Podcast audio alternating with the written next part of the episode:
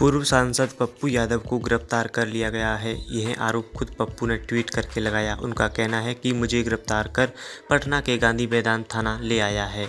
जन अधिकार पार्टी के राष्ट्रीय अध्यक्ष और पूर्व सांसद पप्पू यादव को गिरफ़्तार कर लिया गया है। यह आरोप खुद पप्पू यादव ने ट्वीट करके लगाया। उनका कहना है कि मुझे गिरफ़्तार कर पटना के गांधी मैदान थाना ले आया है। बीते दिनों ही पप्पू यादव ने बीजेपी सांसद राजीव प्रताप रूडी के एंबुलेंस को लेकर सवाल उठाया था। पूर्व सांसद पप्पू यादव ने एक और ट्वीट करके कहा, कोरोना काल में ज़िंदगी बचाने के लिए अपनी जान हथेली पर रख जूझना अपराध है तो मैं अपराधी हूँ।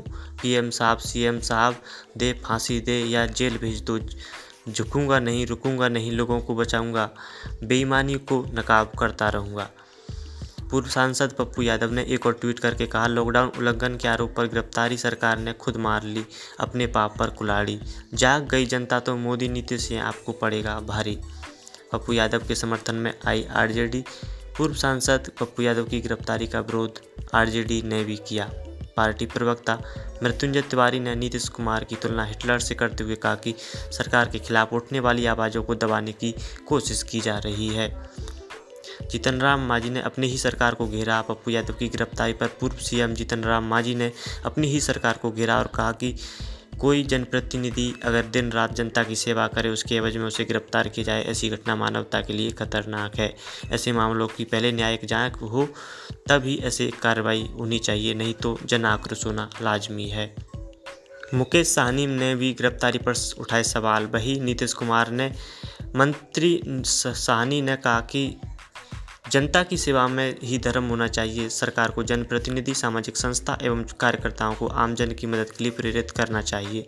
जनप्रतिनिधि को भी कोरोना गाइडलाइंस को सख्ती से पालन करने हेतु कार्य करना चाहिए। ऐसे समय में सेवा में लगे पप्पू यादव को गिरफ़्तार करना असंवेदनशील है। लॉकडाउन उल्लंघन के आरोप में पप्पू यादव को गिरफ़्तार किया जा रहा है। बताया जा रहा है कि पप्पू यादव को लॉकडाउन उल्लंघन के आरोप में गिरफ़्तार किया गया। बीजेपी सांसद राजीव प्रताप रूडी के सांसद निधि से खरीदी गई एंबुलेंस की पोल खुलने के बाद सारण के अमनौर में पप्पू यादव के खिलाफ लॉकडाउन उल्लंघन का केस दर्ज कर लिया गया था। पप्पू यादव पर अमनौर के अंचलाधिकारी ने लॉकडाउन उल्लंघन के मामले में रविवार को अमनौर थाना में एफआईआर दर्ज कराई थी।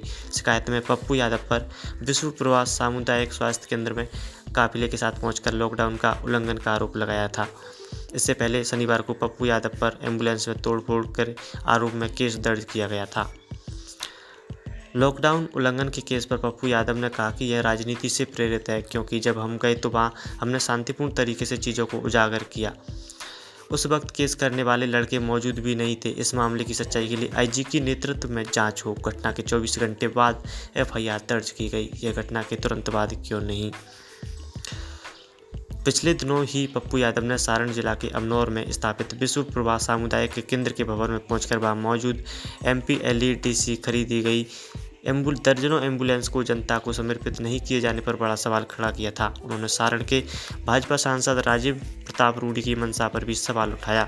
इसके बाद बीजेपी सांसद राजीव प्रताप रूडी ने कहा था कि ड्राइवर ना होने की वजह से एंबुलेंस का संचालन ना हो पाया था। अगर पप्पू यादव ड्राइवर की व्यवस्था करते हैं तो संचालन शुरू कर देंगे। इसके अगले ही दिन पप्पू यादव ने प्रेस कॉन्फ्रेंस करते हुए 40 ड्राइवरों को पेश किया और कहा कि ये लोग एंबुलेंस चलाने के लिए तैयार हैं।